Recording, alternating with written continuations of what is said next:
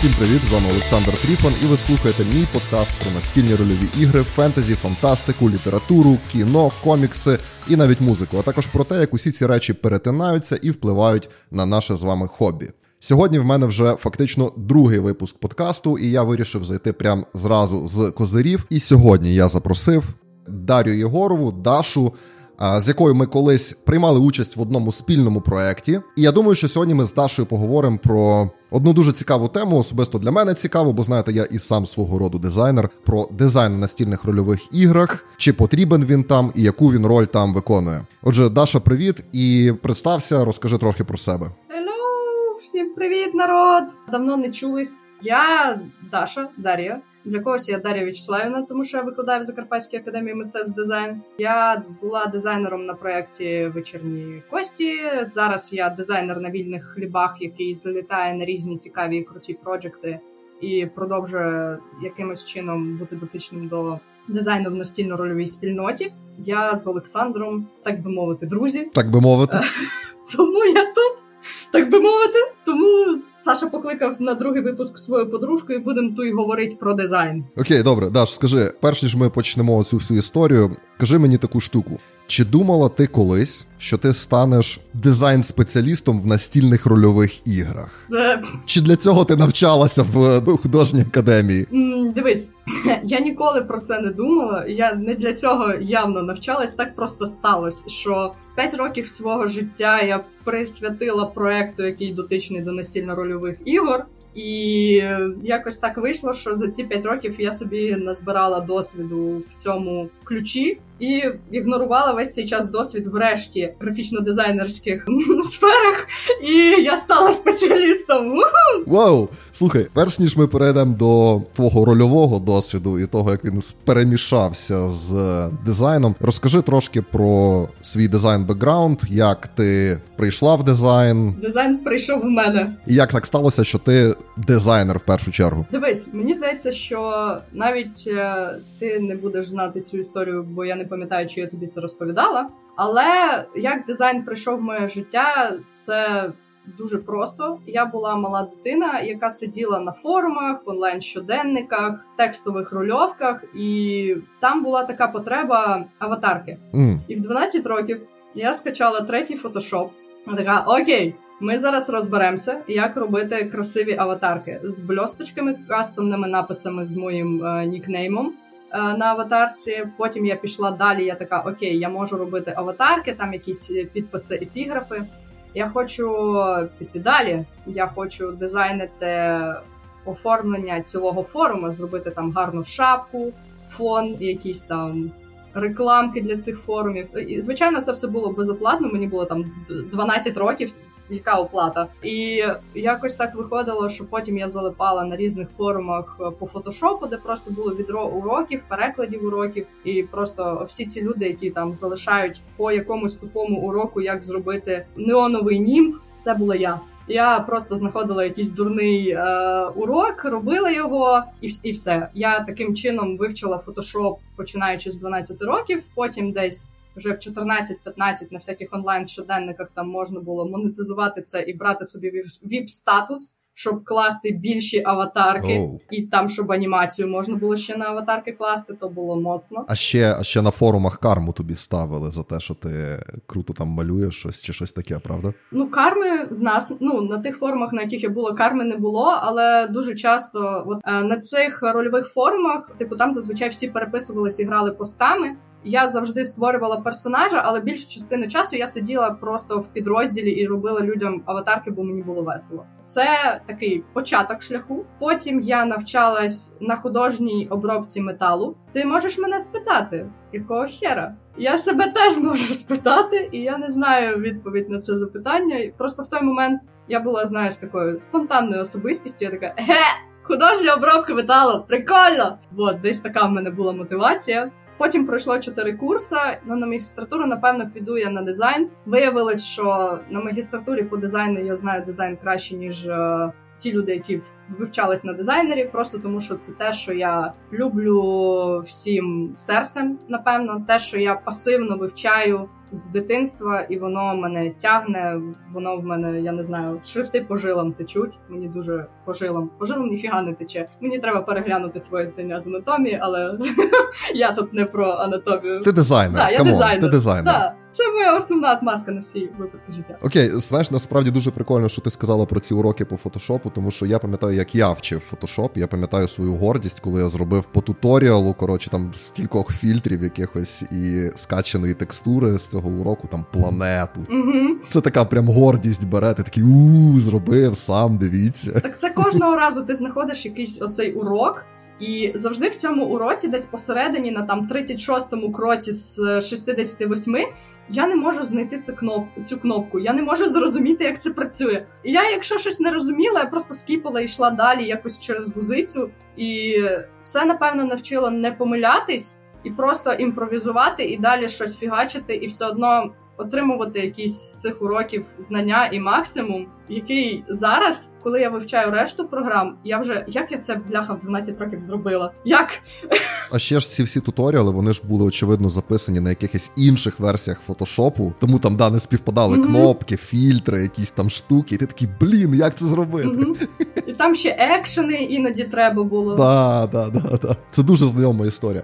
Окей, ти вчилася на художній обробці металу, потім дизайн магістратура, а потім настільні рольові ігри. Як так сталося? А Це ти маєш мені сказати, тому що в один е, прекрасний день мені в особисті повідомлення в Фейсбуці, що дуже комічно. Фейсбук? Да, ти мені написав в Фейсбуці, типу, hello, тут мені сказали, що ти дизайнер, і я така, ну та я дизайнер. Та що, можеш даш то зробити? Я така, та да, та можу. І ми зустрілися на каву з народом і з тобою, і такі, окей, ви кажете, нам потрібно там логотип для нашого проекту, нам потрібно логотип для нашого саб-проекту. І я така.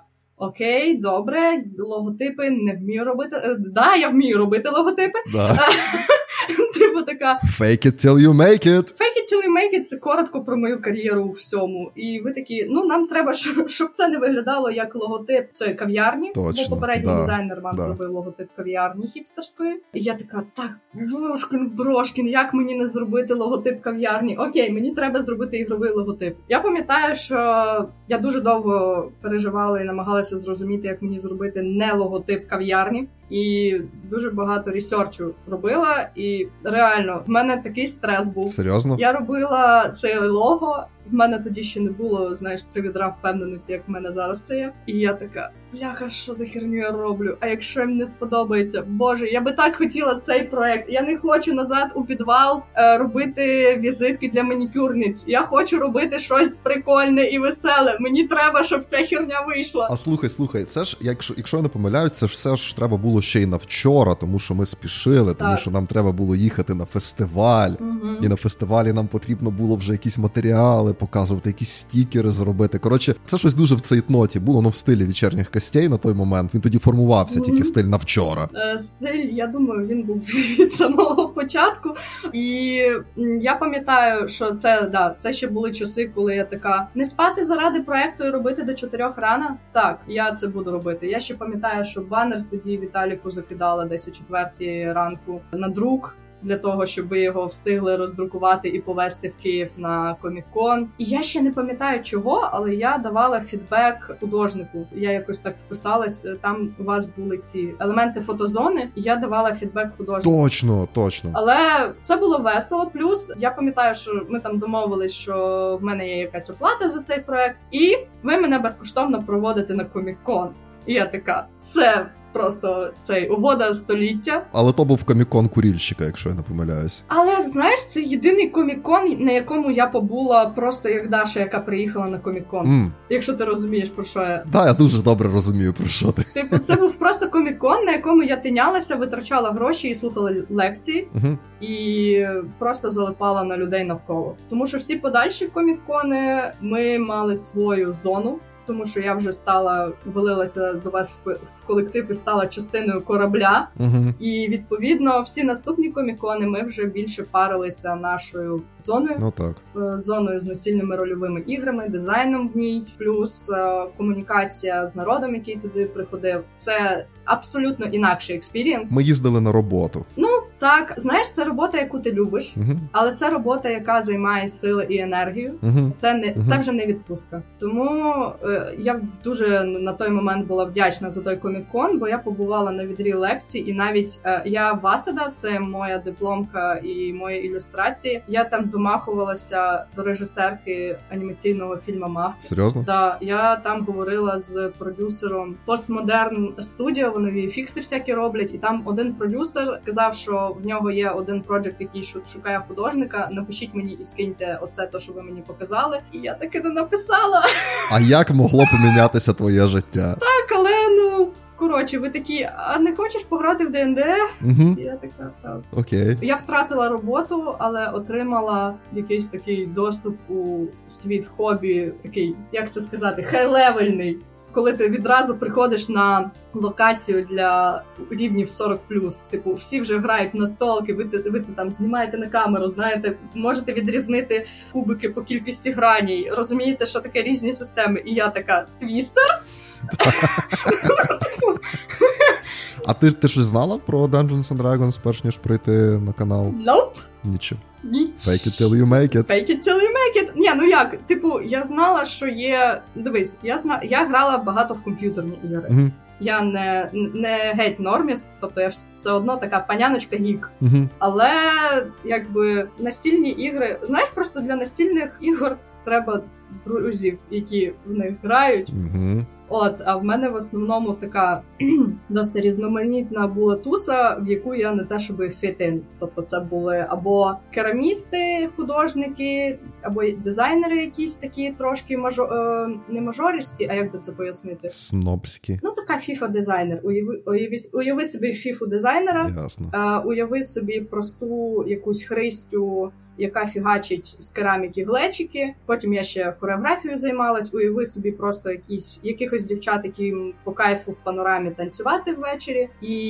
і я. Я не могла знайти собі якийсь. Е, я, я як пазлик без загальної картинки була. І я знайшла такий от натовп е, людоньок, яким подобаються настільно-рольові ігри, і виявилося, що це напевно той великий пазл, в якому я знайшла собі місце. Прикольно, слухай, а яке в тебе було взагалі враження від першої сесії, ну і ще й на камеру, коли це все відбувалося? От закінчили ми першу сесію з тобою на той момент, і все там, камери виключили, і ти йдеш додому, і от що ти думаєш після цього всього? Та я напевно, знаєш, як золотистий ретривер, такий суперщасливий, мотиляє хвостиком і пригає, хоче всіх обіймати і скиглить, і чекає наступного разу. При тому всьому, що е, різні оці публічні івенти або записи, або якась така річ, вона в мене викликає стрес. Тобто я всередині постійно завжди відчуваю якусь таку напругу, але мені дуже сподобалось, що це моя якась можливість бути експресивною, і це те місце, де доречна на той момент моя якась емоційність, гучність, балакливість. Це те місце, де воно органічно вписується. Зрозуміло. Слухай, а ще таке питання: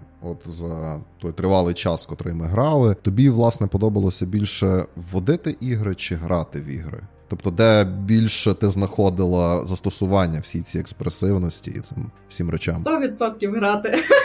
Ну тому що грати це таке enjoy the ride. Ти типу сідаєш і просто відриваєшся. В тебе є концентрація на одному персонажі. Тобі не треба в голові багато що тримати. Просто майндсет одної людини Мгм. пхаєш собі в голову і приймаєш рішення по ситуації. Коли ти майстер, е, мені здається, в тебе в голові має бути світ, його логіка, його закони, два-три. Якихось персонажа, які між якими ти можеш вдало перемикатись і перемикати цю логіку для того, щоб діяти в рамках ситуації.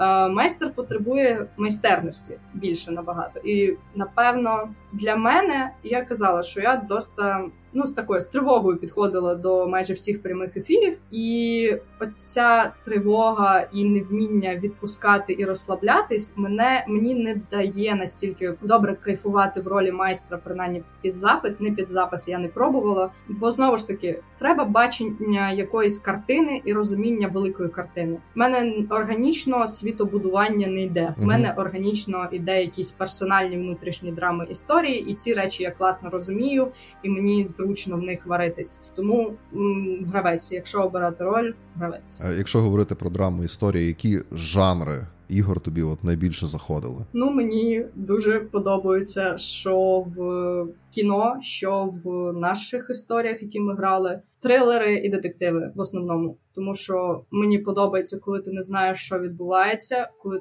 тобі треба з цим розібратись. Знаєш, в ці моменти внутрішня ця тривога і напруга вона має сенс, і вона дуже прикольно виливається в ігровій взаємодії. І якусь цю тривогу від глядача вона переливається в персонажа, і ти її трансформуєш е, в різкі репліки, якісь дії, які не дуже логічні, але вони драматичні, гострі і логічні для персонажа. Цікаво, і я ніколи, я ніколи, до речі, про це не задумовувався. Наскільки такі ну, внутрішній стан може змінювати насправді твою подачу, там твою експресію, якусь там чи може те, як ти граєш якогось персонажа. Може, і я насправді цим достатньо грішила. Тобто, коли я себе погано почувала.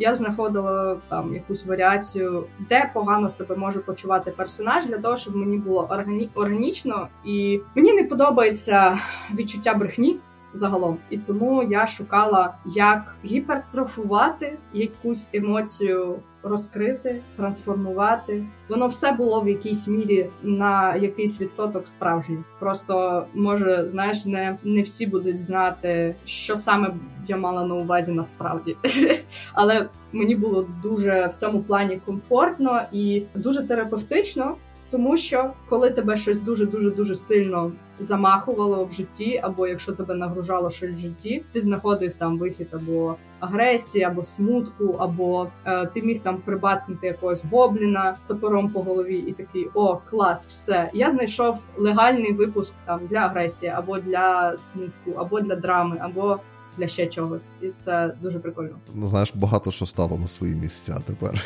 Угу. Дуже багато. Насправді, чому я про це заговорив? Тому що в мене якось не так воно відбувалося. В мене яким би з яким би я настроєм не прийшов на гру, чи я водив гру, чи я грав в гру. Коли ми починали грати, в мене знаєш камера, мотор, екшен, і я якось провалювався в інший емоційний стан, залежно від того, що там відбувалося. Тому ну для мене це теж свого роду була якась ну і терапевтична штука, і якийсь ескапізм, тому що ти повністю вивалювався з реальності, не дивлячись на все, що відбувається довкола, так і потім ти повертаєшся в реальність такий ніби трошки рефрешнувся. Хоча з іншої сторони, однозначно, що якщо тебе щось гризе, чи тебе якісь інші думки, чи якісь емоції, чи якісь почуття, якісь більш такі е, загальні, так які проходять через тебе, то воно підсвідомо все одно буде впливати на те, як ти це все граєш, робиш. Але певно, як я й казав, це напевно підсвідомо відбувалося, тому що ну я не помічав цих моментів скоріше, тому що ти провалюєшся і ну якби не думаєш про це. Ну воно може знаходити там десь вихід собі, але от в мене напевно воно якось інакше відбувається. Так, є оцей момент, що ти провалюєшся, ти перемикаєшся в інший світ. Але для мене цей інший світ це як полігон про випустити всіх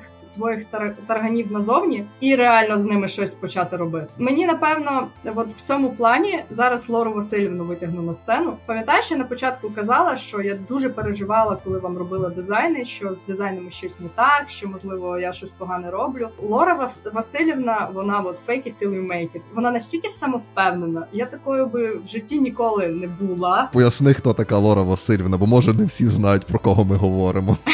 Добре, в нас була е, компанія, яка називалася Душегуби. І власне це була компанія по демонам Demons The Fallen. І я собі там е, зробила таку главу модного журналу, дуже таку снобську душну панянку, тому що мені було цікаво, чи можу я відіграти такого з моєї парадигми негативного персонажа, який дуже егоїстичний, дуже цінує себе.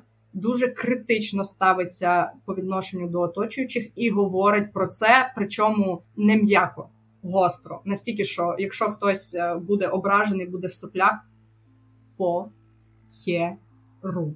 Це, напевно, я така ого, а так можна? Прикольно! Це таке вміння віднаходити особисті кордони. І, в кожному персонажі, який був, я досліджувала грані себе, які я би не хотіла досліджувати, грубо кажучи, на реальних людях і пробувати себе так поводити в реальності. Але це safe space, в якому а що, якщо вести себе так? Це взагалі тягне на якусь окрему тему для подкаста, про яку можна окремо поговорити, мені здається. Легенько. Такі трошечки більш глибші філософські теми пов'язані з психологією і терапевтичною штукою, котра однозначно є в нашому хобі, але до якої треба відноситись так, акуратно, мені здається. Угу. Щоб не загратися. Отак, да, да, да. Бо всяке буває з людьми. Угу.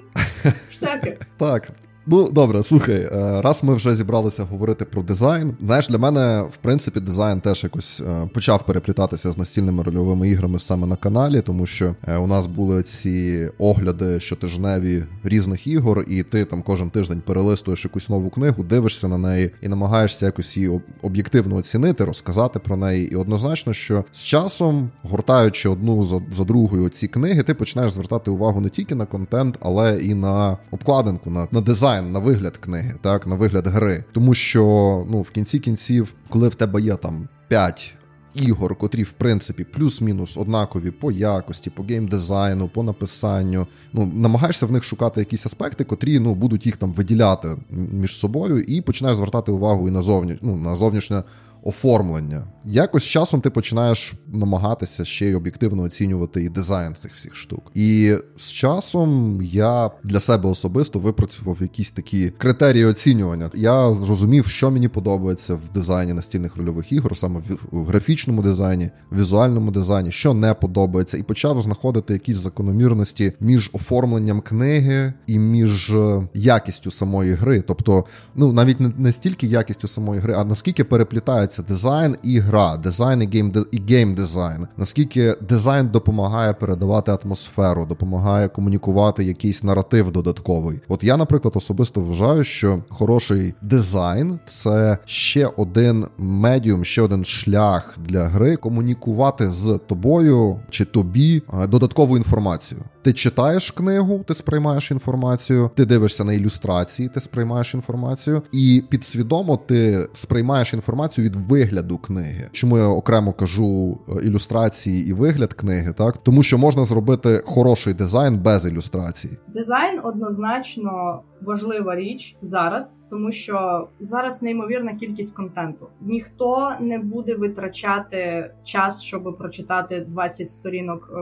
вордовського тексту, щоб зрозуміти, чи хороша це річ чи ні. Привертають увагу речі, які апелюють до конкретної цільової аудиторії і до тої естетики, яка ця цільова аудиторія тяжіє. Найпростіший приклад Моркборг. Це через музикальну стилістику і через естетику, яка використовується в музиці. Вони апелюють до аудиторії аудиторії, яка слухає цю музику, і яка любить е, настільно рольові ігри, або яка любить якийсь такий дарковий загалом вайб і дизайн та ж Alice Is Missing, яка апелює до молодшої аудиторії, яка апелює для аудиторії, яка там любить Life is Strange тощо. Тобто, перше, чим ми зачіпляємо глядача, це картинка. Хто би що не казав, зустрічаємо по обкладинці. Мені здається, в випадку з настільно-рольовими іграми, коли цих кікстартерів правда багато, плюс самих продуктів, які випускаються, дуже багато. Візуал це перше, що бачить людина. Це як візитка в американському психопаті. Зараз це особливо важливо, тому що в 70-х, коли настільних рольових ігор було всього 5, наприклад, uh-huh. то в принципі дійсно контент був важливий. Ось тобі одна гра про космос, ось тобі одна гра фентезі, ось тобі ще одна гра про ктулху якогось чи щось подібне. Uh-huh. І ти вибираєш, бо ну класно, є гра. Ти радий, що вона взагалі є, і ти там починаєш грати. Так, а коли ти заходиш на кікстартер, дійсно, і там просто уйма різних, абсолютно різних якихось ігрових проєктів, і вони, в принципі, де-не-де пропонують тобі одне й те саме, ти починаєш звертати увагу на те, як вони виглядають банально. Ну тому що це перше, що ти бачиш, перше, що кидається в очі. А ще, а ще, а ще, знаєш, що я думаю? Що хороший дизайн в настільній рольовій грі це ще і індикатор того, що індикатор серйозності, напевно, людей, котрі її роблять, тому що ти бачиш, що їм не все одно, як виглядає їхня гра. Вони просто розуміють оцей тейк, що ти сказав, що це ще один мідіум, за рахунок якого гра спілкується. Давай в нас є книга настільно рольова. Що є в цій книзі? Структурно є арт, це картинки. Картинки ми відразу найпростіше можемо уявляти собі сцени, персонажів, світ. В нас є літературні вставки. Це ми за рахунок якоїсь такої літературної складової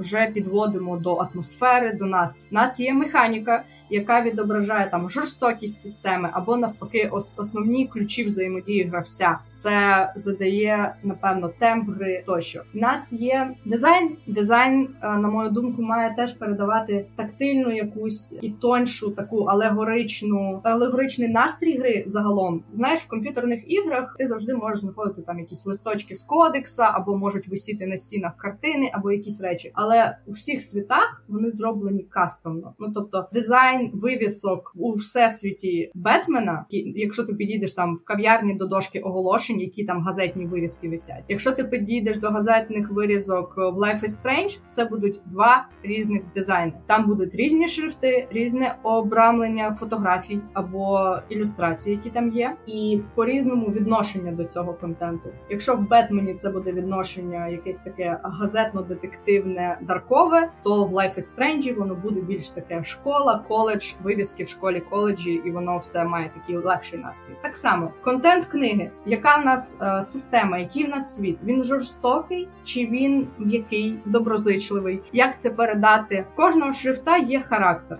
Ти можеш на шрифт подивитися як на людину. Чи він виглядає тобі здоровим таким мужичком, який каже тобі Привіт, як твої справи? І ти такий добре, пане Боб, ось е, карточка, пропустіть мене далі. Дякую, до побачення. Або це якийсь там не знаю, стоїть е, якудза в костюмі, і ти такий поможіть, поможіть, як дихати, що казати. Я хочу лишитися з усіма кінцівками. І це все в шрифтах може бути, якщо їх краще розуміти. І власне весь дизайн теж його зручність чи незручність, його рівний він чи він криво косо поставлений. Це прості речі, як за рахунок кольору, композиції, шрифта передати настрій. Mörk Borg він crazy, тому що там все нерівне, шрифтів багато. Якийсь AAA project на кшталт того ж ДНД він максимально зрозумілий. Він став стандартом індустрії і він сприймається достатньо просто і в ньому класичні прості прийоми. Якщо ти заговорила про Dungeons and Dragons, тобі особисто подобається дизайн п'ятої редакції Dungeons and Dragons? Давай так, це не найгірший дизайн. Він виконує свою функцію. Чи він мій улюблений, і я хочу розглядати його годинами? Ні. Чи погано мені, коли я його розкриваю? Теж ні. Він окей. Він стерильний. Ну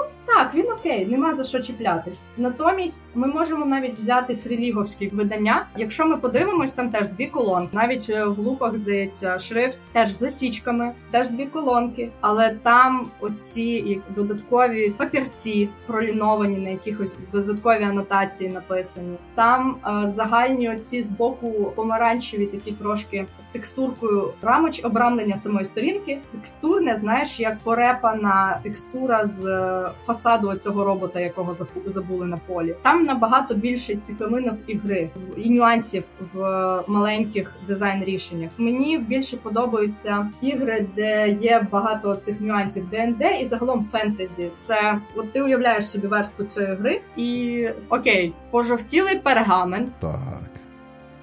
Засічки. Mm. Готичні шрифти. Продовжуй. Червоні акценти. О, так. Розумієш, типу, є якісь тропи, є якісь речі, які ми стійко асоціюємо. Але тут починається вже гра в нюансах. Візьми бранколонію, там не типовий е, готичний шрифт. Візьми The One Ring, там же каролінський мінускул. Але ми його асоціюємо з шрифтами, які завдяки е, фільмам ми асоціюємо з е, Lord of the Rings. Там ця айдентика вже випрацьовувалася. Взагалі, якщо так говорити, то дизайн фріліги це взагалі окрема історія. Ну мені видається, що якщо вже говорити про якийсь не інді, а більш корпоративний підхід, систематизований підхід до дизайну aaa проектів, то Фріліга, напевно, от вони десь там на вершині, тому що в них дизайни, хоч і притримуються усіх тропів, і вони такі систематизовані, такі послідовні, такі структуровані і так далі. Вони при тому всьому грамотні, вони комунікують атмосферу, стиль, настрій гри, і вони при цьому виглядають досить цікаво і свіжо, напевно. Наприклад, ті ж Tales from the Loop, які ти згадала, The One Ring, так, друга редакція. Хоч, в принципі, нічого нового, але виглядає дуже приємно. Моя, напевно, улюблена їхня книга в плані дизайну це Forbidden Lands. Forbidden Lands виглядає просто неймовірно круто. Там ця атмосфера книги з казками, напевно, старої такої вінтажної книги з казками. Вона виглядає просто неймовірно атмосферно, неймовірно круто. Там же чорнобілі ілюстрації. Нічого зайвого немає в дизайні, в леяуті, в шрифтах. Вона. Дуже мінімалістична, але неймовірно крута при цьому. Ще є Twilight 2000, так, вона теж дуже класно зроблена, вона дуже класно стилізована під якісь військові мануали, напевно, щось подібне. Єдиний такий камінь в город Фріліги це будуть дизайни їхніх сайфайних ігор. От чомусь в мене серце не лежить до цих типових таких заїжджених якихось і виборів шрифтів, і оформлення сторінок. У них вони всі сайфайні ігри виглядають якось важко. Ти розкриваєш розворот, і він виглядає якось важко через ті усі фони, котрі вони використовують, якісь підкладки у вигляді комп'ютерних інтерфейсів і так далі. Що Coriolis, що Alien, що Blade Runner, от новий, котрий зараз вийшов. Хоча Blade Runner, в принципі, виглядає досить приємно. Скажімо так, вони не те, що повністю сліпо копіюють інтерфейси а, фільмів, що нового, що оригінального, але от десь в ту сторону явно ними надихаються, воно виглядає в принципі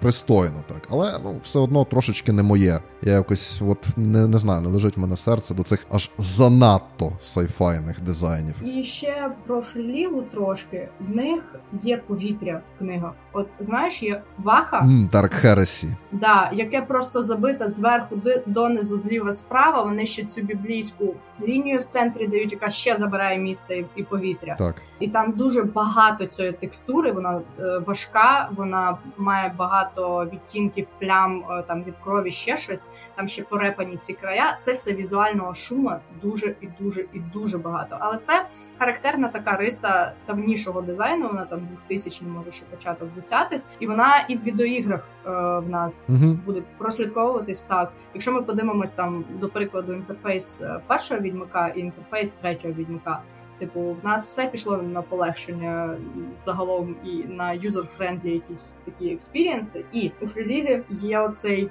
Відступ між абзацами, повітря зліва справа, і мені здається, я не хочу брехати, але я можу зробити припущення, яке ми можемо потім розслідувати. О, так, дизайн розслідування. Що в лупах і в Twilight 2000 однакові поля і відступи, просто різні шрифти. Мені аж цікаво, бо в мене таке враження. В мене враження, що в книгах Фрілігі достатньо подібні ці всі сітка сама відступів і співвідношень і розмірів шрифтів. І вони просто зміня... змінюють скін, умовно кажучи, змінюють так. сам шрифт і прийоми. Те, що ти кажеш, е, що в Twilight там вона схожа на записи якісь військові, але вона подібна на луп, тому що в луп це записи дітей. Просто там змінюється шрифт змінюється характер папірця, і все це вже має інший настрій.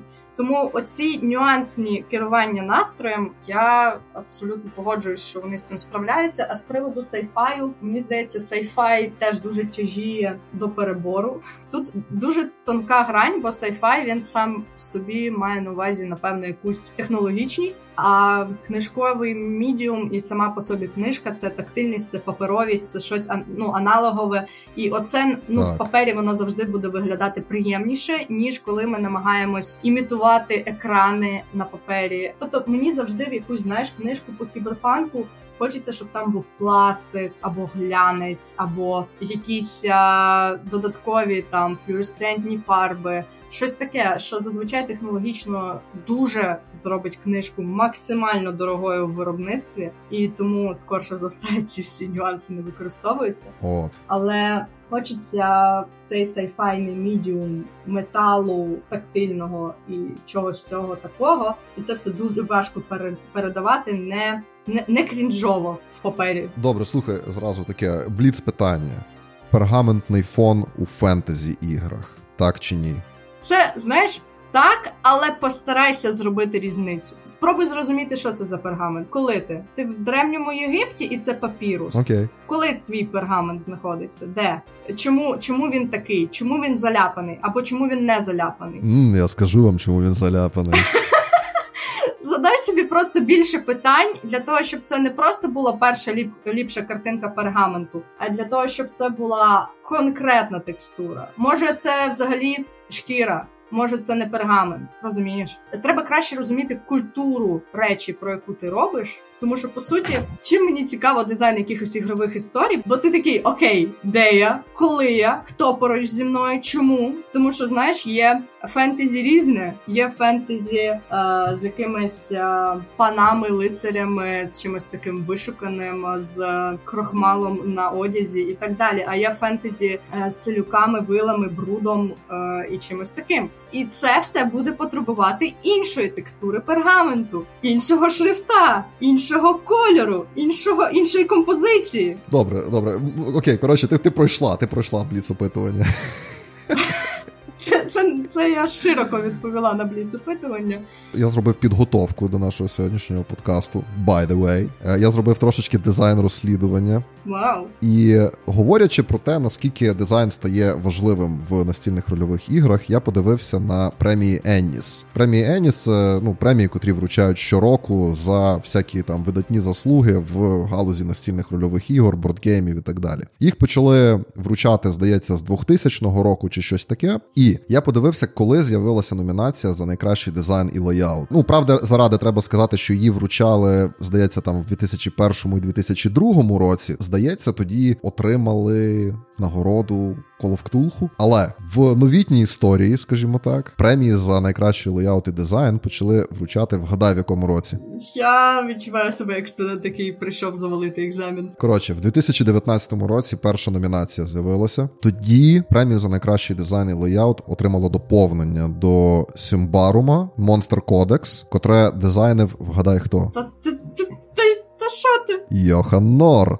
Окей, я думала, що Йохан багато що отримав. Ти мене слухай, ти готувався до цього. Я не готувалась. Ти би мені сказав, я би хоч щось там почитала. Слухай, далі цікаво. Потім наступає 2020 рік, в якому премію бере очевидно Моркборг. Ну і очевидно, Йохан Нор. Окей, добре, я це вгадала. Йохан Нор, котрий робив Моркборг. Там здається, ну вручають також і серебро. У них ага. серебро отримав модуль до Mothership A Pound of Flash. Дійсно гарно виглядає. Окей, теж да. теж найс. А хто дизайнер? Я, до речі, не знаю, хто дизайнер Pound of Flash, треба буде подивитися. Там, до речі, цікава штука, що дуже часто модулі і доповнення до Mothership виглядають насправді значно краще, ніж сам Mothership. Дизайн Mothership, він простий і функціональний. Там якби нема до чого придиратися, але якихось особливих красот теж немає. А от в мене є теорія. Угу. Ну, коли в тебе є main project, ти не хочеш ризикувати, тобі треба, щоб з ним все було по-любому окей. А коли в тебе якісь маленькі сайт проджекти, в тебе є більше поле для експериментів, і ти такий гори воно все вогнем! Я можу собі дозволити все, що завгодно. Я сюди покладу такий шрифт, який би ви ніколи в житті не побачили ніде. От я Ось. думаю, я думаю, що десь так вони і думають. Плюс до того там багато всяких цих штук роблять ну незалежні автори, котрі там не не, не мають відношення до самого мазершипа, і вони угу. біснуються просто як хотять. І воно виглядає дійсно дуже яскраво, дуже круто. Е, потім я пам'ятаю, в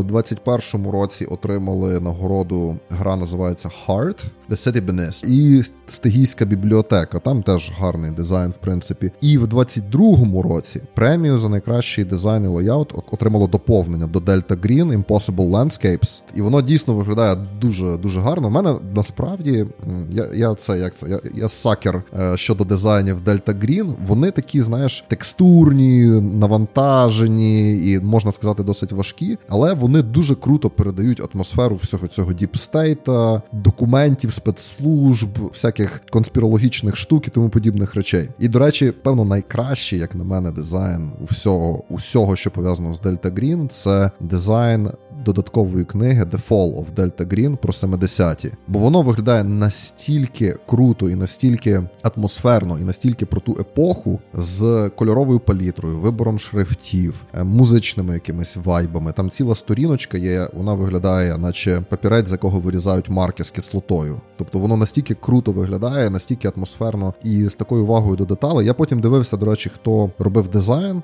Fall of Delta Green, і це та сама дизайнерка, що робила, до речі, дизайн і до Impossible Landscapes, котрі взяли нагороду. Це Джен Маклірі. Захоплююсь реально дизайном Дельти. Хоч я не вважаю оці підходи, котрі вони юзають в Delta Green, хорошими, скажімо так. Як правило, я в вакуумі виберу, виберу книги, котрі виглядають інакше, де використовуються інші дизайн-підходи, але чомусь саме вигляд дельти мені ну прям дуже заходить. І тут я повернусь до свого тейку, про який я казала. Е, Якщо ти робиш книгу, подумай, де вона, коли вона і і подумай, які є особливі, які є оці нюанси особливості, тому що там по суті теж пожовтілий папір або сірий папір. Але чому він такий? Чому там ну оцей папірець з кислотою, те, що ти сказав, угу. теж це все нюанси, які будуть відрізняти цю книгу від іншої книги по Дельтагрін, де теж будуть документи, теж будуть е, е, оці всі речі. І приводу підходів е, дійсно думаю, можна виокремити два підходи до книжок. Перший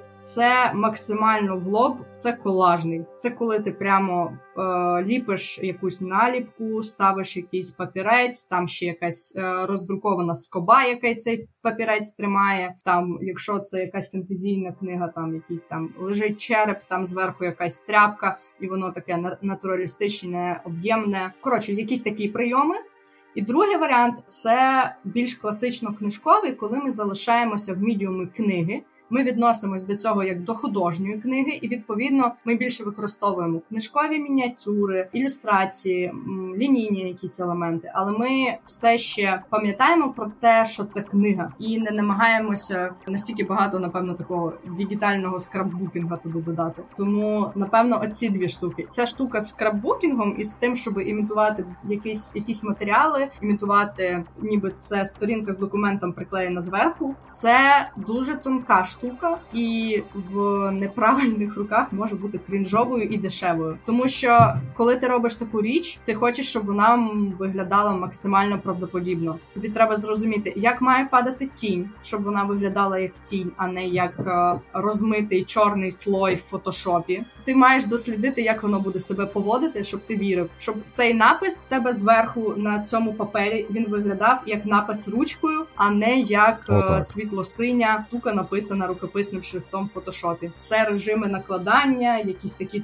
тонші речі. Тому мені здається, що це той варіант, коли в тебе дуже багато можливості експресивні якісь речі робити, так але треба дуже дуже уважно слідкувати, щоб воно було не крінжово, а це напевно час і досліди. Слухай, до речі, про порушення правил дизайну і гіпертрофовані якісь штуки. Ну не можна не згадати Моркборг, коли ми говоримо про дизайн настільних рольових іграх. Тому що ну я, чесно кажучи, е, вважаю, що то був такий, знаєш, геймченджер, напевно, в індустрії, тому що люди раптом зрозуміли, що о дизайн типу рішає. Так, ну тому що якщо взяти гру саму, ну як таку, так, систему, механіку Моркборга, по-перше, її там всього да ніфіга. В в Моркборгу механіки як такої дуже мало, і вона не те, щоб якась геніальна. Книгу продав візуал, і Моркборг став вибухом просто. І всі зрозуміли, що оу, якщо робити крутий дизайн для своєї гри, то вона буде краще продаватися. Угу.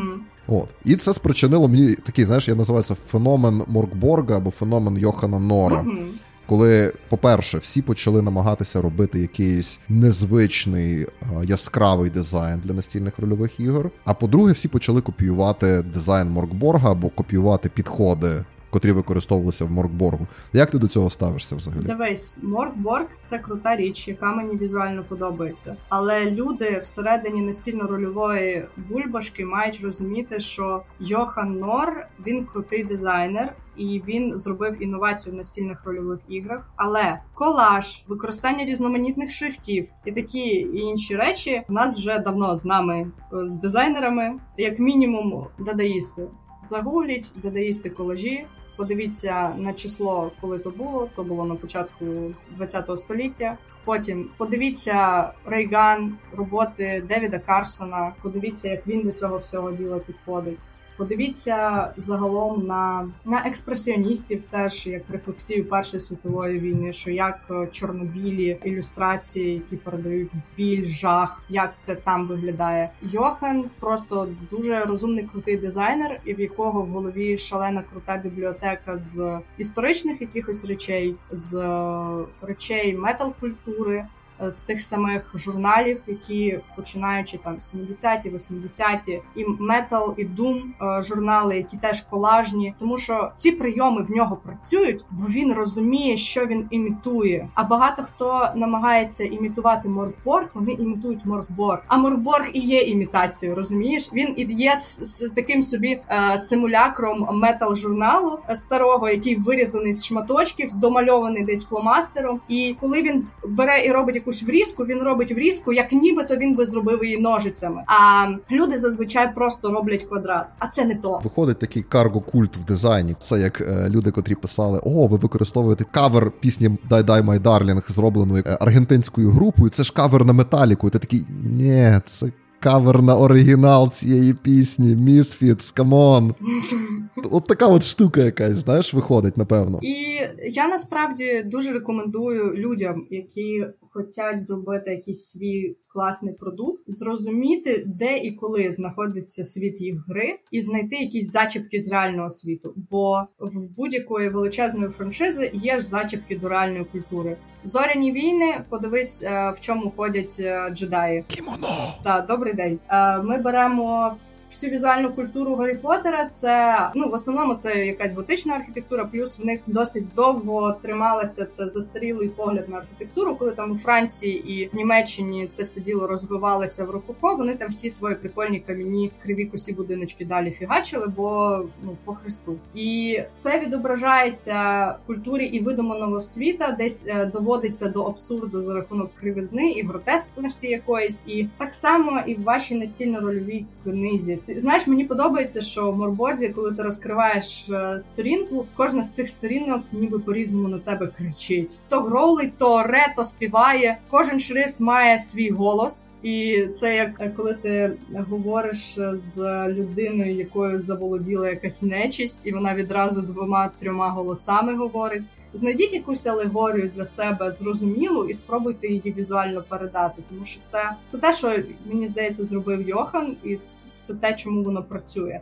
Більшість е, моркборг хлонів вони бачать у цю верхню поверхню хаосу. Вони не розуміють складові хаоса, вони не розуміють принципи, чому воно притягується, поєднується, за яким принципом воно між собою співіснує і вони імітують хаос, не розуміючи його. І деякі проекти, от вони там заявлені як там Моркборг в якійсь в якомусь іншому часовому проміжку або з якимось настроєм, але вони не розуміють настрій, який вони хочуть передати до кінця, тому вони використовують шрифти, які для тої епохи, наприклад, не дотичні. Якісь сучасніші версії, які, якщо ти дизайнер, ти на них дивишся, і це кринжовий шрифт. Ти би його ніколи навіть не скачав, не то щоб не купив. Ой, це потребує досвіду, напевно. Знаєш, з цього всього, що ми говоримо з тобою, виходить така штука, що ти ж по суті використовуєш ті самі підходи підходи в дизайні, ті самі візуальні референси, якісь те, що ти пишеш настільну рольову гру в жанрі фентезі, в якомусь своєму там вигаданому сеттингу, не означає, що на те, що ти робиш, не розповсюджуються хороші правила дизайну. Да, абсолютно. Я як тобі і казала, дивись, в нас є композиція, якась форма, колір. Це ті речі, за допомогою яких ми впливаємо на людей. Ми сприймаємо людей, ми сприймаємо навколо себе все. Це не тільки дизайн, це і якась фотосправа, робота з фотографією, робота з е, кінематографом це все будується на одних і тих самих простих речах. І якщо картинка перед тобою виглядає гармонійно, тебе збалансовані елементи на сторінці, колір він тобі розповідає якусь історію, тому що кожен колір він має настрій. Тобто, ти червоний не будеш асоціювати з ніжністю, бо він не асоціюється з ніжністю. Ти будеш впливати і кольором, і формою. І якщо це буде пані в кімоно в кадрі, ти теж впливаєш кольором, формою цієї ж пані в кадрі. Це знаєш, якісь такі загальні загальні принципи, які будуть працювати всюди, якщо ти працюєш з візуалом. І чим краще ти їх розумієш, чим більше нюансів і відтінків ти бачиш між якимись малими перепадами форми, наскільки багато займає місця текст, або наскільки багато місця займає картинка, наскільки багато деталей карти е, в картинці, або наскільки мало деталей в картинці, це все буде мати різний вплив і різне відчуття від книги. Якщо ти хочеш тривогу, якусь незвичність, хаос, роби це за рахунок того, що текст не прямо текст текстовий блок нахилений, ілюстрація нечиста, там багато текстури, бруду, і ти вже будеш відчувати оцей бруд через картин. Хочеш зробити максимально чистий стерильний дизайн. гру про білі ці комірці. Вперед, ти знаєш, що робити. Ти береш естетику мінімалістичних будівель, ти береш естетику документації, яка позбавлена якоїсь декоративної супер екстра складової, або навпаки, ти хочеш зробити якихось е, ділових людей, але таких з поганим смаком, і в них буде дуже багато, знаєш, дешевого ампіру, золота, дуже багато прикрас, і все буде ще зверху, і червоний бархат, і статуя себе в формі там Наполеона, римського легіонера, і всього відразу. І мені здається, що у багатьох людей в голові є в принципі розуміння візуальної культури, бо ми в ній живемо. Просто не всі вміють її всередині себе деконструювати і розбити на складові і використати на елементи і конструктивні. Так знаєш, на, на рахунок останнього прикладу, це напевно найлегше знайти натхнення. Мені мені здається, в, на, в наших реаліях найлегше знайти натхнення на щось от таке. Дивись, якщо ми про це все говоримо, я впевнений, нас зараз слухають геймдизайнери, котрі роблять свої ігри, якісь великі ігри, маленькі пригоди. Я не знаю. І що ти порадиш почитати, чи де шукати натхнення? Натхнення чи якісь референси, якщо людина хоче зробити дизайн нормальний, адекватний дизайн в своєму продукті, в своїй грі, який якийсь мінімальний джентльменський набір, на що звертати увагу, якісь основні поради, що ти можеш на цю тему сказати? Е, основні поради. Я напевно тобі закину це посилання. Є по графічному дизайну серія коротких роликів по 2-3 хвилини, які пояснюють ці бази: кольори, шрифти, композиція. Просто мінімальне розуміння цього. Друге, вивчіть, де знаходиться ваш продукт. Ви робите там, наприклад, фентезі. Візьміть, розкладіть десь на одній дошці, там роздрукуйте, або я користуюся різними інструментами. Є в Гугла там кіп, де можна накидати картину. Зберіть собі повністю, розкладіть перед очима фентезійні, наприклад, книги, які будуть співіснувати поруч з вашим продуктом. Якщо у вас інді продукт, подивіться, який є інді продукт. Розклали. Тепер треба зрозуміти, яка характерна відмінність вашого продукту, де він, коли він на ці питання, якщо в нього є якась історична база, якщо ви будуєте це на якомусь історичному періоді. Класний сайт Public Domain, Там просто в ну в публічному домені старі книжки, ілюстрації, картини. Знайдіть для себе старезні книжки. Подивіться, які там шрифти, подивіться, які там ілюстрації. Подивіться, як вони це використовують. Це другий момент. Тобто, ви дослідили, що зробили до вас. Ви дослідили як візуально і де воно знаходиться. Якщо нема, е, грубо кажучи, ви робите якийсь сайфай, і ви не можете забити там 1799, і ви такі, а звідки Маргаритки? Що як мені зорієнтуватись? Є інші продукти попкультури, є кіно, є комікси, є якісь е, книги, є серіали тощо. Знайдіть максимально, що можете, і скріньте до дурного. Тобто вас можуть надихати всередині серіала на задньому плані якісь пропси. От є там в них інтер'єр кімнати, яку побудувала якась компанія для серіала в стилі стімпанк, наприклад, або там Love, Death and Robots, Там є серія стімпанкова, де поєднується якась там лисичка, е, стімпанки. Оце все на купу накидано. Поскріньте це собі. Окей, у вас є відро тепер картинок. Наступне, що ви робите, намагаєтесь побачити елементи які можна використати для своєї книги, і теж зрозумійте для себе, який з двох типів книги ви хочете робити. Перший колажно-дослівний, який дуже багато апелювати буде до тактильної культури, як е, в Дельта Грін, то що там оці документи, естетика документів, естетика якихось папірців. Чи у вас буде Into the Odd? Там книжка позиціонує себе як книжка, там є просто окремо ілюстрації, окремо типографіка і ну текстова інформація. Е, нема оцих тактильних моментів. Знайдіть окей, ми тут або тут. Потім ви роздивляєтесь е, візуал, який ви зібрали, і намагаєтесь зрозуміти, які характерні риси є в цього візуала, які шрифти вони використовують, які картинки, яка естетика в цих картинок, які, грубо кажучи, от там є стілець в кадрі. Цей стілець він взагалі з якої епохи стиляний. Ну, оце кімоно, яке на шановних Енакіні Скайвокері. Це що? Це це звідки? Ви просто займаєтесь таким собі back-engineering ом, коли ви більш такий професіонал в своєму ремеслі, більш прокачений. Тоді ви можете сісти і такі okay, навколо мене є це. Я хочу поєднати, і ви конкретно вже знаєте, е, з яких референсів ви це будете на купу збирати. Наприклад, у вас є референс там. Берете там вікінги, берете стімпанк, вікінги, стімпанк. Ну, грубо кажучи, і тоді ви досліджуєте, що ви берете від вікінгів, що ви берете від стімпанку, і як це має не крінжово поєднатись, і намагаєтесь і крутите, доки пазл не складеться. І по шрифтам плюс-мінус такі самі намагання. Аналізуєте, які там засічки, який характер шрифта, що всередині шрифта. І не забувайте про ієрархію шрифта. Це окрема лекція на півгодини. Записуйтесь без реєстрації та смс. Для мене цей процес це саме веселе, це найкраще, що є. Я знаю, так тому що ти такий о, я зараз все, я зараз все розберу на атоми і потім складу це назад і коли воно складеться, це буде дуже приємно. А потім починається сама нудна частина, коли тобі так треба зробити сторінок 15. До речі, про сайфай дуже прикольно, те, що ми підняли цю тему, тому що я сам через цю проблему проходив ти знаєш, з кавалерією, коли дуже важко знайти якийсь візуальний референс, бо ти такий, але це ж в далекому майбутньому, це все ще не вигадали. На що робити, на що опиратися, так? Але ти класну штуку підмітила. Ну, людина до цього теж з досвідом приходить, що в будь-якому сайфаї, ну в будь-якому вигаданому світі, в будь-якому вигаданому візуалі, який би ми не бачили в поп-культурі, завжди прослідковуються корені, котрі йдуть до якихось чи історичних періодів, чи на напрямків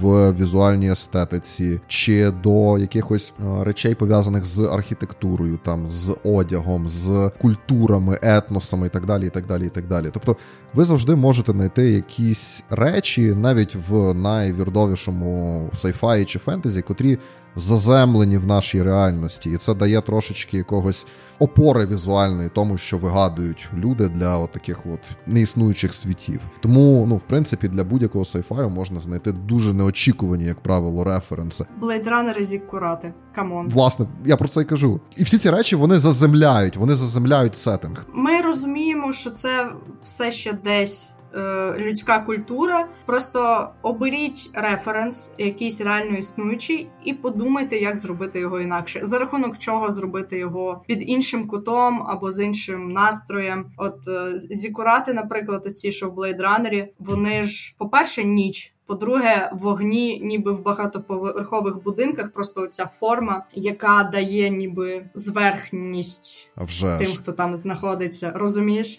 І подумайте ще про що, знаєте, про те, який має настрій ця культура. Тому що якщо ми візьмемо культуру до прикладу Греції, вона возвеличує людину, вона її оспівує. Якщо ми беремо культуру Риму, це імперська культура, і вона має інші цінності. Е, відповідно, відродження там да Вінчі, це все вони десь до античності до Греції. Натомість якийсь е, Наполеон, це ампір, це імперськість, це оці всі колони, оці е, вінки. Дивись, я у мами переможець. Оця компенсація з монументалізм. якийсь. так, так, так. І ця сама компенсація. Потім ми будемо бачити її в архітектурі диктаторів ХХ століття. Вони теж до цього тяжіють. Подумайте, з якої культури ви берете це і чому, тому що архітектура архітектура, шрифти, культура вони є відображенням соціуму, і вони є відображенням мислення цінностей, на якій вона будується, якби то не було дивно. І зараз це, до речі, дуже і дуже актуальне питання, на якій культурі базувати свої цінності. Так, ти коли говорила, я зрозумів мою основну претензію до більшості сайфайних настільних рольових ігор, сучасних особливо в плані візуального дизайну, і що мені не подобається. Пам'ятаєш, я говорив про те, що вони всі всі такі важкі, вони використовують текстури, намагаються косити під якісь інтерфейси і тому подібні речі. У мене таке враження, що ну дуже грубо зараз так е, порівнювати, але більшість або дуже багато сучасних сайфайних ігор в якості референса використовують сраний стартрек. Вони використовують якийсь такий клішований образ сайфайного візуалу, котрий був вигаданий десь в 70-х. Ну, типу, шрифти, екрани, от оці всякі інтерфейси, все таке якесь комп'ютерне на сторінках вашої книги. Так, воно воно насправді є є теж, до речі, симу, е, симулякром, по суті, тому що це майбутнє, яке придумали раніше, якого не існує, а і воно не має бази в реальному світі. І оця якась така технологія гомогенність і зосередженість на тому, що все це гвинтики, шпунтики, і нема ніякої в цьому ідеї. Вони лишили там дуже багато функціоналізму, але нема соку, нема думки, душі.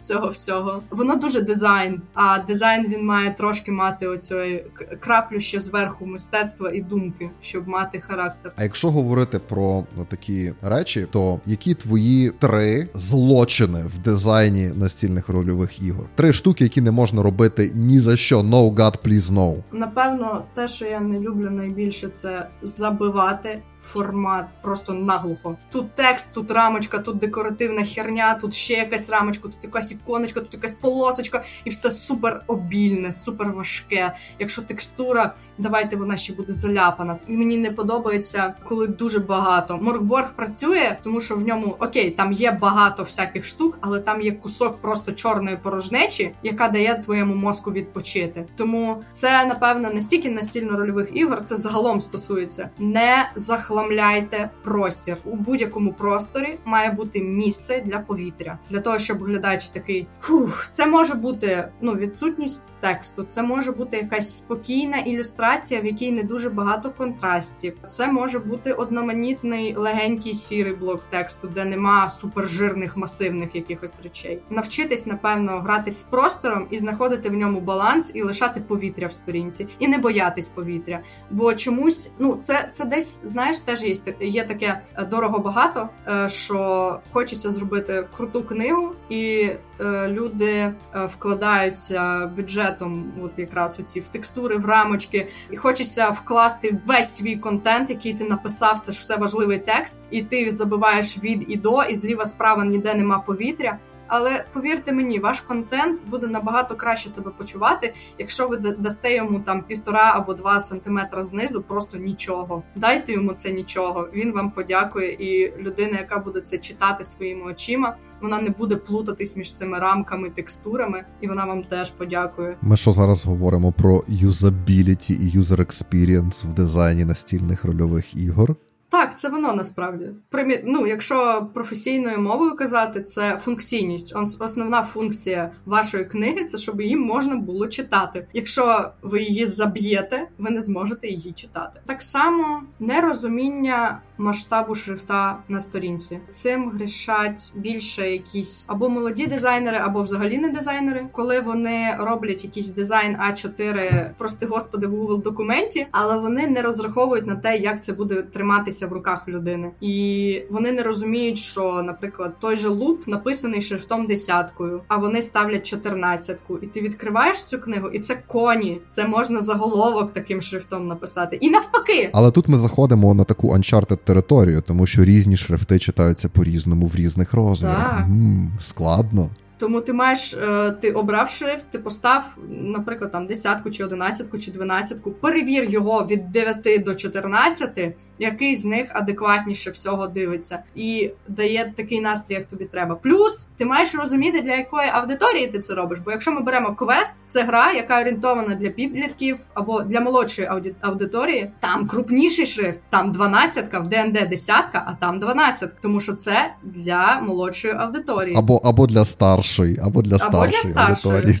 Так, тому знай для кого ти це робиш, і зважай на потреби аудиторії в читабельності і який це розмір. Просто банально розмір розмір має значення. Окей, no. окей, в цьому випадку має. Це мене підводить до напевно третього гріха. Контекст. Ви маєте розуміти контекст, в якому знаходиться ваша книга, і ваші шрифти мають до неї пасувати. Це і студенти цим грішать, доки не пройдуть історію мистецтв. Вони думали, що psychedelic шрифт, отакий, знаєш, трошки trip овий. Jefferson Airplane. Так, він в 90-х його придумали на футболках. Розумієш? Mm. Mm. Розумієш? Е, Якщо ти не розумієш, де в історії знаходиться твій шрифт, тобі дуже і дуже важко. Зроби research, уточни, е, які шрифти в тому періоді, або вайби якого періоду ти хочеш передати в своєму світі. Е, Засічки це більше історія, це книжне, книжне, історичне. Вони такий вайб мають. Без засічок це щось нове, це сучасне, асоціюється в основному. Це має вже такий контекст. Потім ми маємо всякі різні декоративні шрифти, наприклад, е, шрифти там супертекстурні, дістрес. Вони в мене в голові з гранжем асоціюються, і відповідно ну з часами такого роду. І якщо ми 90-ті, 90-ті mm. ну оцей то, що казала Девід Карсон, Рейган, все туди. Але разом з тим в дадаїстів теж будуть такі шрифти. Або якщо ми підемо раніше, це можуть бути шрифти на старих якихось ящиках, бочках, які переправляють Точно. А, на дихому заході. Тобто, подумайте, які іде і яка відмінність між шрифтами е, з 90-х, оцими пошарпаними текстурними, і між шрифтами на цих бочках. Розумієш, яка між ними буде різниця? Це треба залізти в Google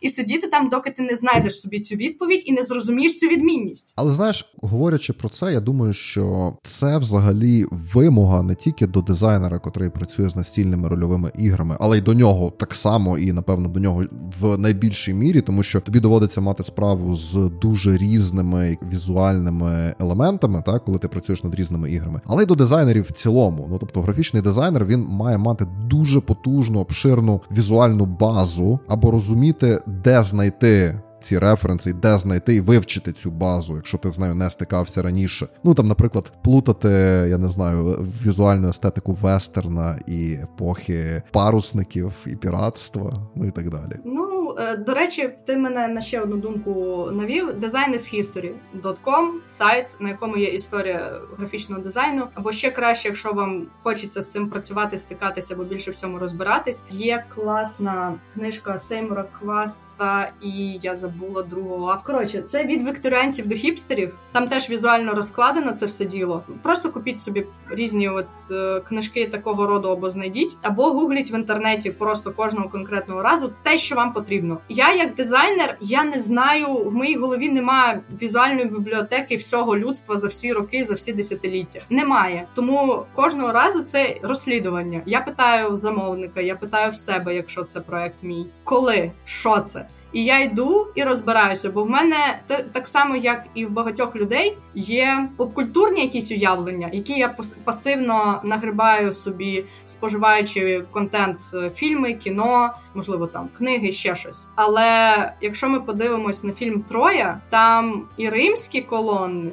І грецькі колони, а між ними декілька, пробачте, десятків років є. А в навіть в попкультурних якихось речах це не точно. Тому research, research, research, research! Гугліть, панове. Підводячи підсумки цього всього, підводячи підсумки дизайну в настільних рольових іграх, які три настільні рольові гри, котрі тобі найбільше подобаються в плані дизайну? Е, Дивись, мені звичайно дуже подобається Моркборг, але я щоб знаєш так вимахнутись, е, скажу, що дуже класна гра Spiral Paranormal Investigative Game е, від Шона Маккоя яка ще не вийшла, до речі, тільки в розробці знаходиться. От там теж колажі, але ви можете побачити, як е, один і той самий прийом в різному антуражі з різними текстурами, з різною обробкою, з різними фотоматеріалами приймає взагалі інший вигляд. Він працює по-іншому і комунікує по іншому. Так, І ви не можете сказати, що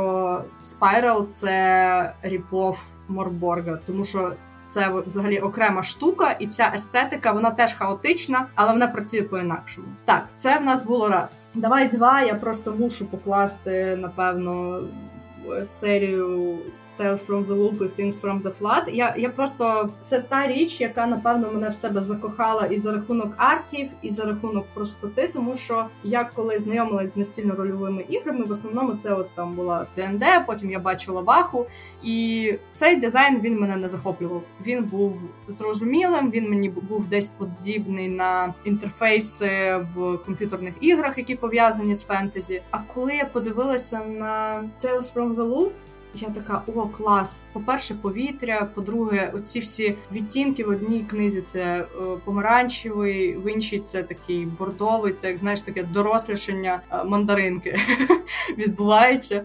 Е, навіть на такому простому комунікативному рівні, як колір. Потім оці всі логотипи петлі, які є там збоку на форзациках, маленькі такі е, нюанси, підбір шрифтів, простий візуал. Там є два типи картинок. То перші це чарівні роботи Саймона Сталінгага, які взагалі окрема історія. Є артбуки, і насправді я не куп, я не купляю артбук, тому що в мене є е, по суті артбук з системою. І оці графічні вирішення, ті, що вони показують персонажів, другорядних десь в історіях, вони так скетчево замальовують. Дуже теж якісно, однаково обробили всі ці ескізи, що дуже рідко в настільно-рольових книгах. Тобто я дуже часто бачу, коли там різні скетчі по різ... з різною обробкою різного автора, і мене це вибиває. Я кожного разу така: а чому? А що сталося? Та нащо тобі такий дорогий художник? Дивися, який в нас вдома є. Ну, в мене в мене завжди бажання задати питання авторам, подзвонити: Алло, вибачте, у вас на 46-й сторінці помінявся автор, або в нього і в нього помінявся олівець, в нього щось, ну в нього все добре, чи ви його звільнили? Типу, він повільно це малював. Я починаю про це думати, і я випиваюсь. А коли продукт гармонійний, як Tales from the Loop, я така просто беру і отримую задоволення від кожного розвороту і просто. Сьомий клобик. В принципі, дуже часто навіть в AAA іграх е, ілюстрації відрізняються, бо там, як правило, малюють декілька художників. Отут якраз грає роль хороший art direction. Це коли ілюстрації, різні ілюстрації різних художників все одно складаються в якусь загальну картинку. Вони доповнюють один одного, вони гармонійно працюють разом і утворюють якусь спільну стилістику. От, наприклад, в раз ми вже говоримо Dungeons and Dragons, п'ята редакція, там в rulebook ах, якщо їх полистати, там дуже різні ілюстрації. Просто ти на це не звертаєш увагу, тому що так вони там нудні і bland кові, але там хороший art direction, і вони гарно скомпоновані. Е, знаєш, в D&D просто є оцей AAA е, мальовка, яка стандартна для індустрії. Вона вся стандартна, так. просто так. І це і художники, які малюють в цій AAA мальовці. А ми в основному я не знаю, через те, що я загалом і ти дуже багато співпрацюємо з візуалом, і ти ну його сприймаємо і колупаємось в нього. Це як знаєш, хочеться чогось новенького, чогось гостренького, чогось незвичного. ДНД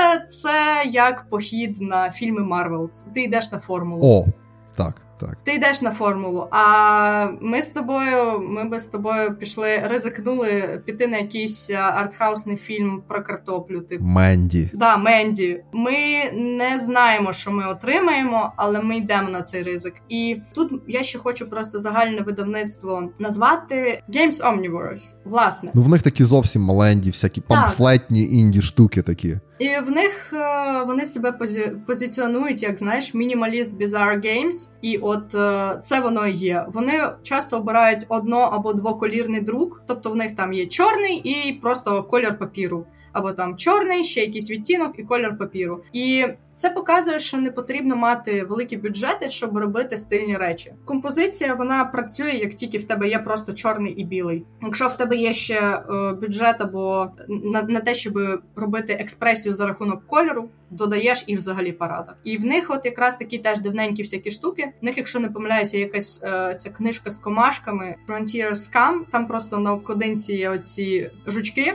І ти такий okay, frontier. Там якраз період потрохи індустріалізації наступає. Оці естетика газет, естетика оцих гравюрних ілюстрацій. Super simple, але воно бляха працює. Мені здається, що в принципі якісь такого роду речі можна робити е, з public domain а, тобто знаходити в public domain і якісь старі газети, знаходити там якісь старі ілюстрації і просто використовувати їх як ілюстрацію для своєї гри, якщо ви берете якісь обмежені часом ігри. І до речі, ця е, іграшка маленька, вона по версії достатньо забита, е, тобто там плотна верстка, але це стилістично обґрунтовано. Так. Це виправдано, тому що це газети. Ви, якщо дивитесь на газети, вони зазвичай по своєму характеру забиті, але вони це компенсують іншим. В них є гра з розміром шрифта, яка характерна для газет. Мені подобаються дуже верстки газет в Гаррі Поттері, тому що вони там crazy, вони там форми якісь вимальовують шрифтами. Там вони по кругу їх, е, ну типу, в якусь кругову композицію пускають, ялиночку, якусь черепочком, там що завгодно. Вони не думають про читабельність, вони граються зі шрифтом композиційно. І от тут так само десь оці газетні такі вставочки, вони більші, менші,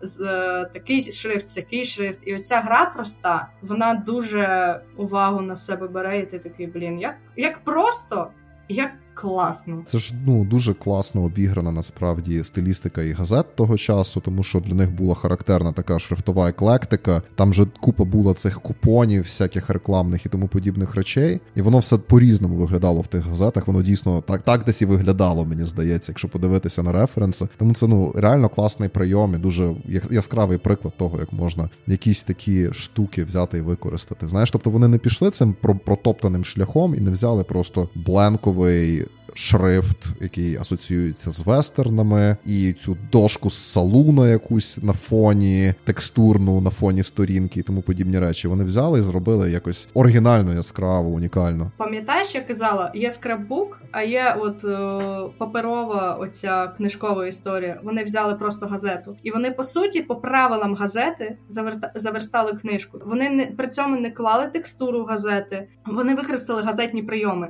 Тому, коли ви робите вам не обов'язково, е, як ти казав, щоб показати, що це вестерн, поставити дошку. Подумайте, як ще по-іншому переказати глядачу відчуття вестерна. До речі, про public domain я згадав, є прикольний дизайнер. Він якраз працює з настільними рольовими іграми, переважно з всякими такими індішними штуками.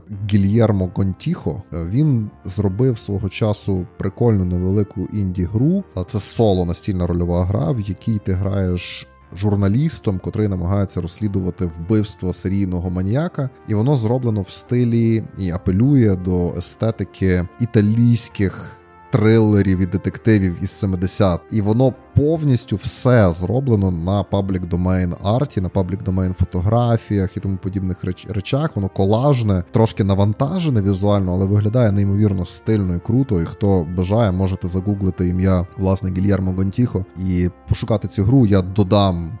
Лінки там в шоу-ноути кудись чи щось таке. Якщо можна, я хочу назад скокнути до тих смертних гріхів, що я їх озвучила. Те, що я їх озвучила, не значить, що не можна, використовуючи ці речі, зробити щось класне. Тому що в кінцевому результаті взагалі будь-які правила вони для того, щоб їх порушували.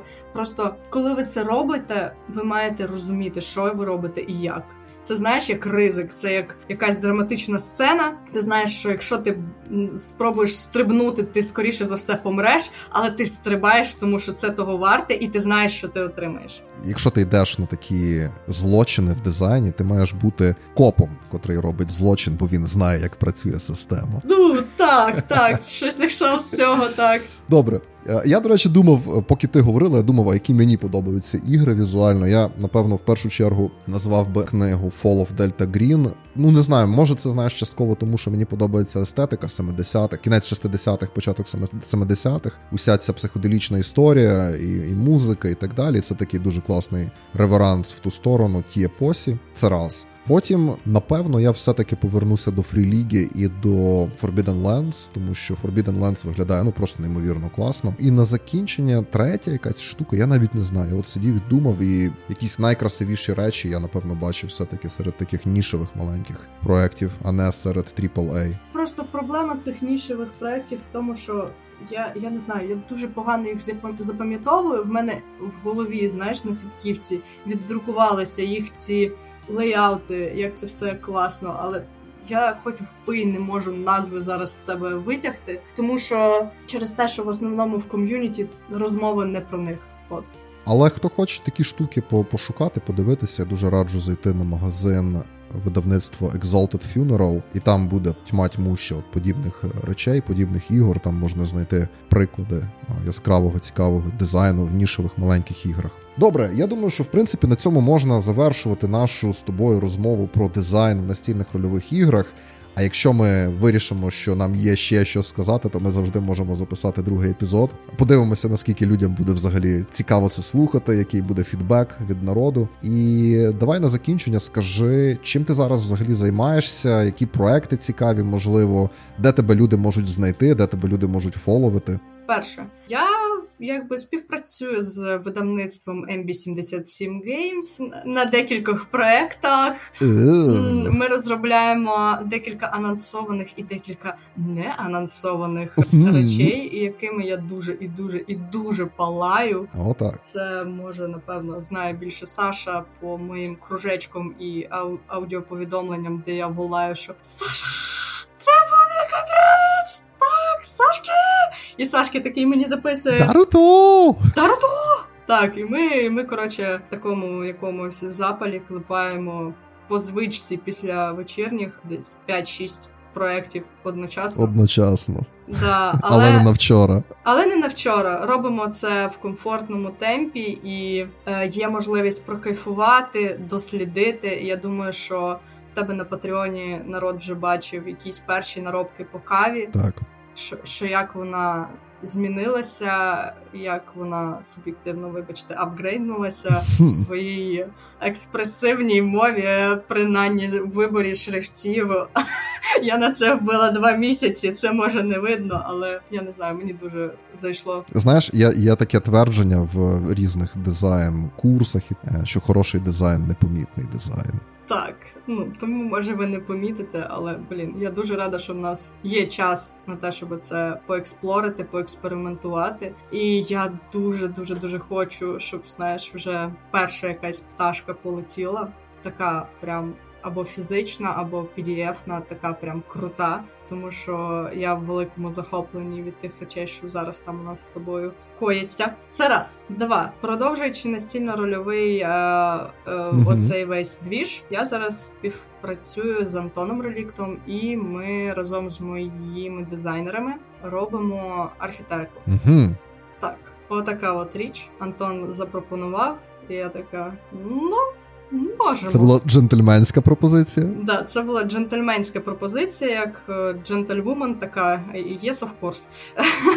ну е, насправді це було дуже цікаво, і мені досі дуже цікаво. Є теж вже перші якісь наробки, які.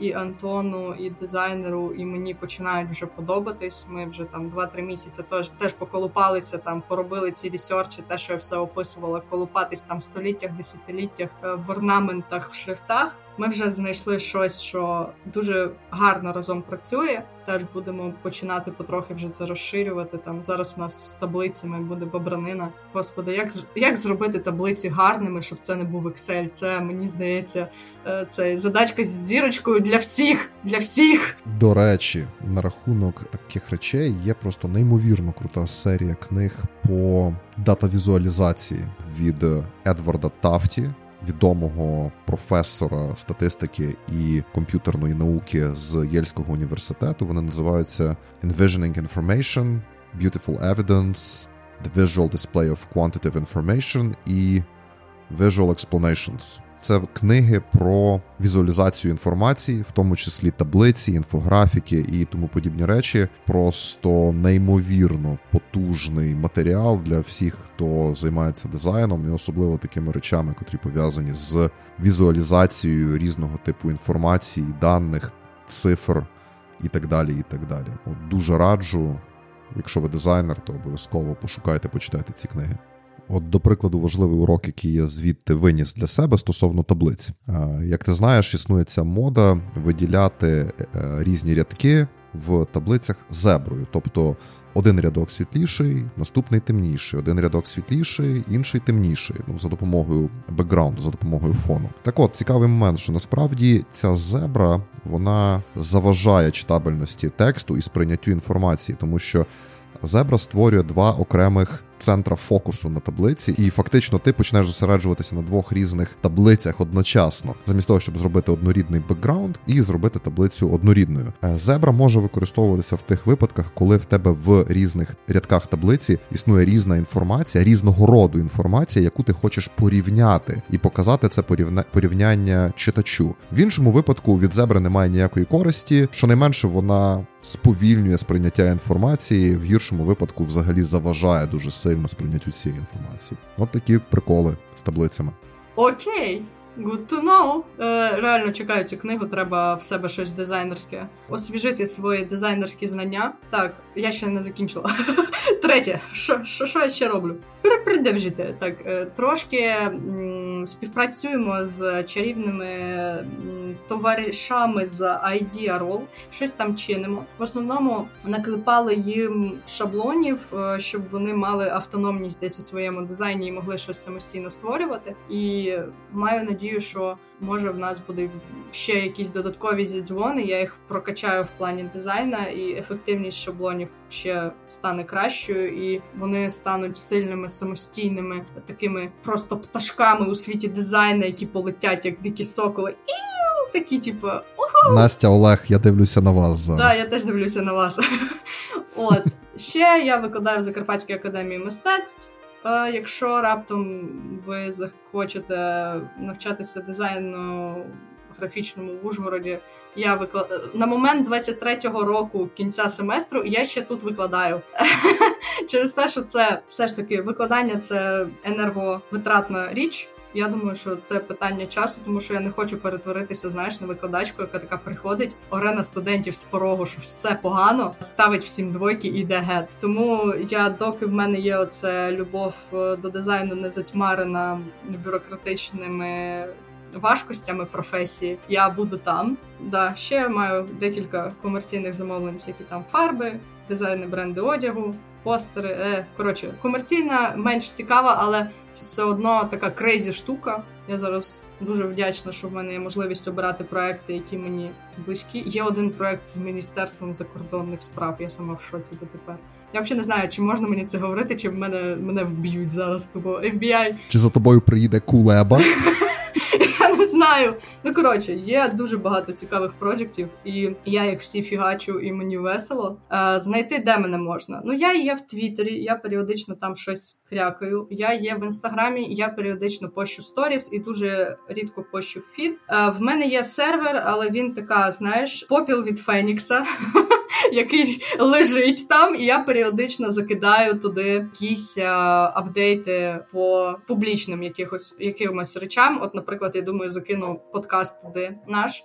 І на правах реклами зараз ще теж Антон Сергій з ролплей Солов'їною. Ото от ти і я щось там колупаємо таку річ, як Roleplay Ukraine International. І е, це буде прикольний цікавий фестиваль. Можна послухати буде. А це не сьогодні. Це не стрім. Чого я все говорю, ніби я в прямому ефірі. Це якась звичка. Але власне ми будемо робити фест. Можете слідкувати за новинами українського настільно-рольової просторі. Я думаю, ми це постараємось поширити максимально де тільки можливо. Це буде фест, який направлений на те, щоб привернути увагу е, західної. Е, Європейської, американської спільноти, австралійської, коротше, звідусіль з, з усього світу на українську настільну рольову спільноту і разом зробити щось круте, розказати про наших героїв і зібрати кошти на щось корисне.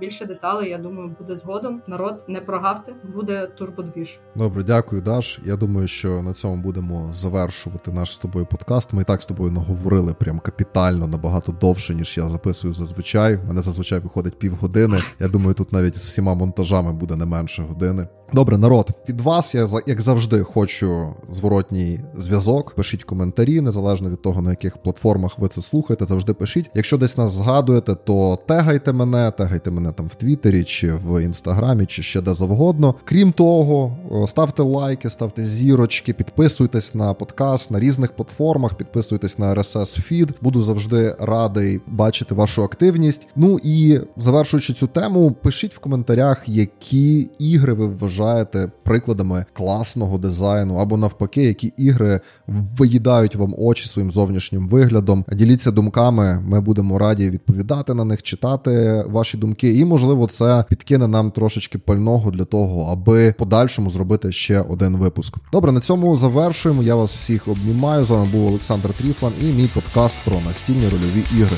Бувайте! Па-па!